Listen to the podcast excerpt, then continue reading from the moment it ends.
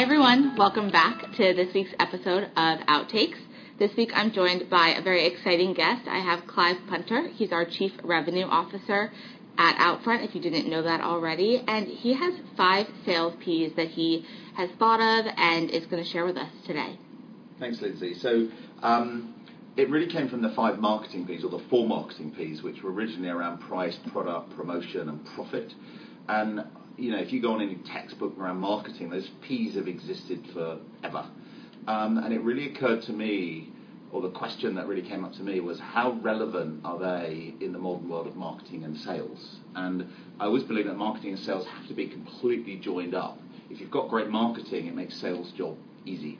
So I was thinking about the P's, and I was thinking about what do we do every single day, and what ultimately makes a sales company successful. And so I devised what I think are the latest five Ps for the sort of modern both marketing and sales system. Um, and they're based around the new five Ps, which are a, a proposition, precision, prescience or prescient, um, profile, and proof. Um, so I just talk about those um, really quickly. So as far as proposition is concerned, the, the, the whole piece about proposition in a company is my belief that everyone everyone should be able to articulate what our proposition is. And the proposition isn't about the what or the how, it's actually the why. You know, why, why do we help brands grow?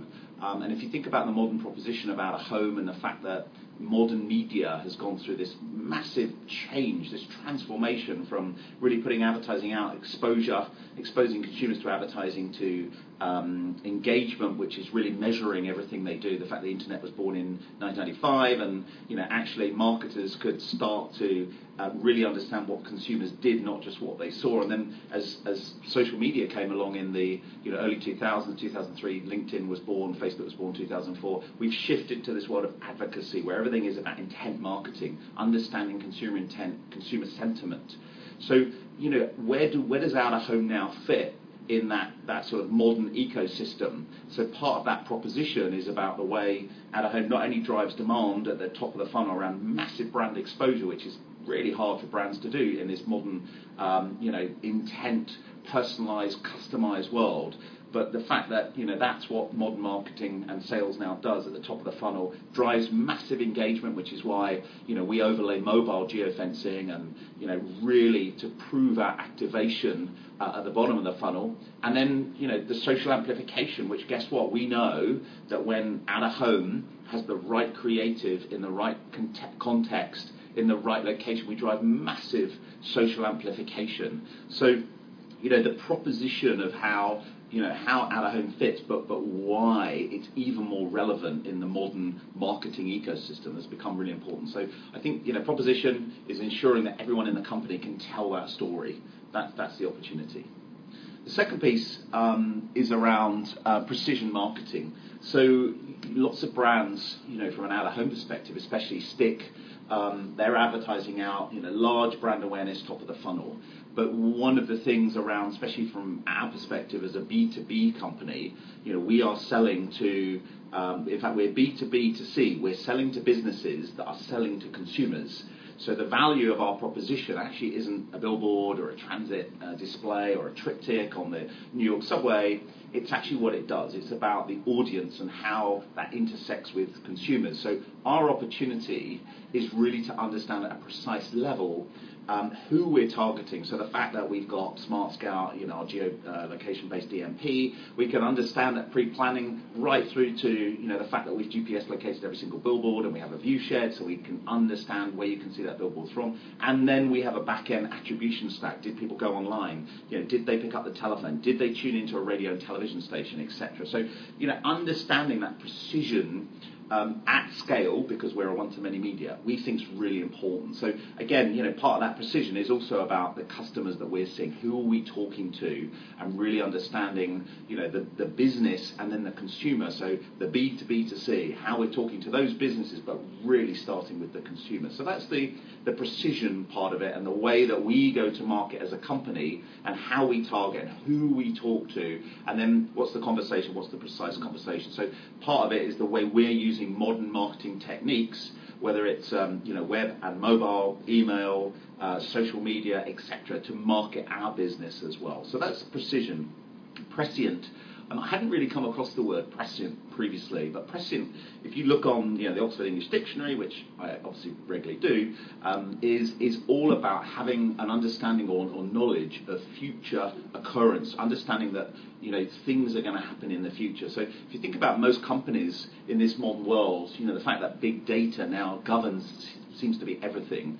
Um, most companies have enormous amounts of data. The challenge is uh, either um, mining that data or delivering that data or getting that data to deliver insights. So that you know part of the prescient of a, of a company is really understanding what data you've got and then how does that inform your strategy or decision making process um, around a company. So let me give you a couple of examples. You know, one prescient piece of thinking is if you think about our local sales team. You know, so we have 400 local salespeople in our business. Over the last few years, you know, we've had listen, we've had quite a few of those um, local local people um, change. We've hired a lot of people.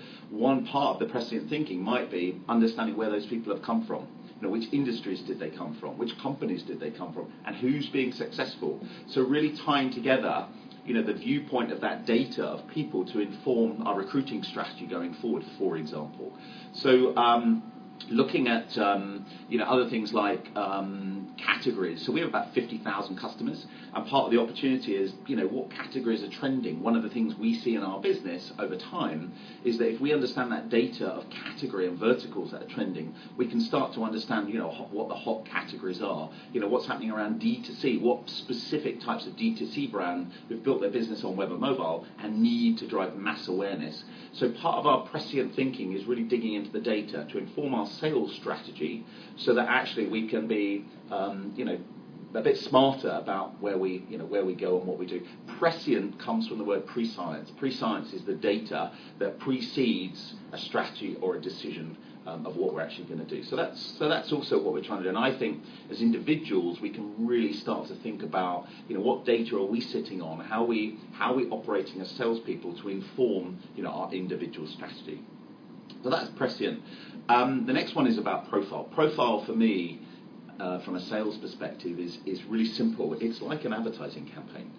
As a salesperson, our job is to see um, you know, the right, or to get in front of the right people uh, at the right time and to create you know that that proposition. So profile is about you know getting out, uh, the out being the operative word. So you know one of the questions is you know how do you build your profile?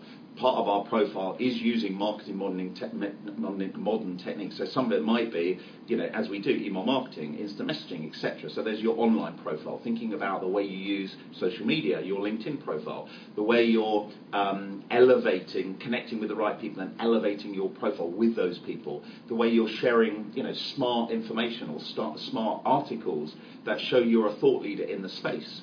Um, so part of it is your, you know, your online profile. Then part of it is about appearing in the right place as a company, whether it's, you know, being um, you know, front of house at Advertising Week, or whether it's you know Art Basel, which uh, we're driving with the with the uh, creative community. So as a company, you know, we're we're sort of again, as I said right at the start, is driving the sort of marketing intersection with sales to create that you know that big profile um, where we're in front of the right brands at the right time, so that they can understand how we can help them grow their business. But also individually as a salesperson, is thinking about how you create your own profile. You know, it's really um, important, especially today, you know, in this modern marketing era where you know, everyone is online. Our customers are online. They're connecting with us. They're looking at us. They're judging us. So, what does your profile say about you? So, that's the profile piece. And then the final bit is about proof. One of the biggest challenges in marketing today is, um, you know, whether it's Lord Leverhulme, I think it was, I think you guys in America said someone else, but the old adage of 50% of my advertising works, I just don't know which 50% works. So, you know, the question is, how do we prove, you know, how do we prove that our medium works? And also, you know, how do you hold yourself accountable around your own proof? meaning the cause and effect of what you do every single day and proving out that you're you know driving relationships spending your time in the right places so part of that especially um, in our home is, is as we start to move towards more um, attribution mobile geofencing really starting to prove um, you know, top of the funnel, bottom of the funnel, brand awareness to activation, driving brand awareness. So we know, you know, that when we overlay mobile geofencing on a home, out of home, in the same geolocation, we get a three times secondary action rate, for example. The reason we know that is because we've run thousands of mobile campaigns. So we start to see, you know, a regular um, occurrence around proving out that someone saw that billboard ad and then they went and did something. So again, as we start to overlay um, an attribution stack onto our business, you know, we think that proving um, the efficacy and also the value of our medium, because out of home is still, in my view, very much um, undervalued. So we think proof is going to become um, ever increasingly important. One of the one of the watchwords or cautionary tales that I think we need to be careful on proof, and especially in media attribution, is around um, how, what I call how much an impression is worth. Um, certainly, when I when I worked at LinkedIn, you know, I used to go see lots of agencies, and the first thing they'd say is, "What's my click-through rate?" And we'd say the click-through rate's whatever, 0.03 on an ad and they'd compare us to the Wall Street Journal or whatever, you know, whatever um, other marketing channels they were using. And what was interesting about that conversation is that the, the impression was worthless. It was worth nothing. It was all about the click. So one of the things, again, um, you know, is that in of home, you know, the, the impression, the attention, you know, sticking a billboard in Times Square where there's a, you know, a million, um, you know, a million tourists guess what? You're getting massive, massive impression and exposure. So whilst whilst attribution is the be all and end all, and everyone's chasing that ball, we still believe, you know, that that top of the funnel brand awareness is um, is really, really important for brands. And the reason it is is because brands, as we know, are built over um, long periods of time. You know, it's not one click.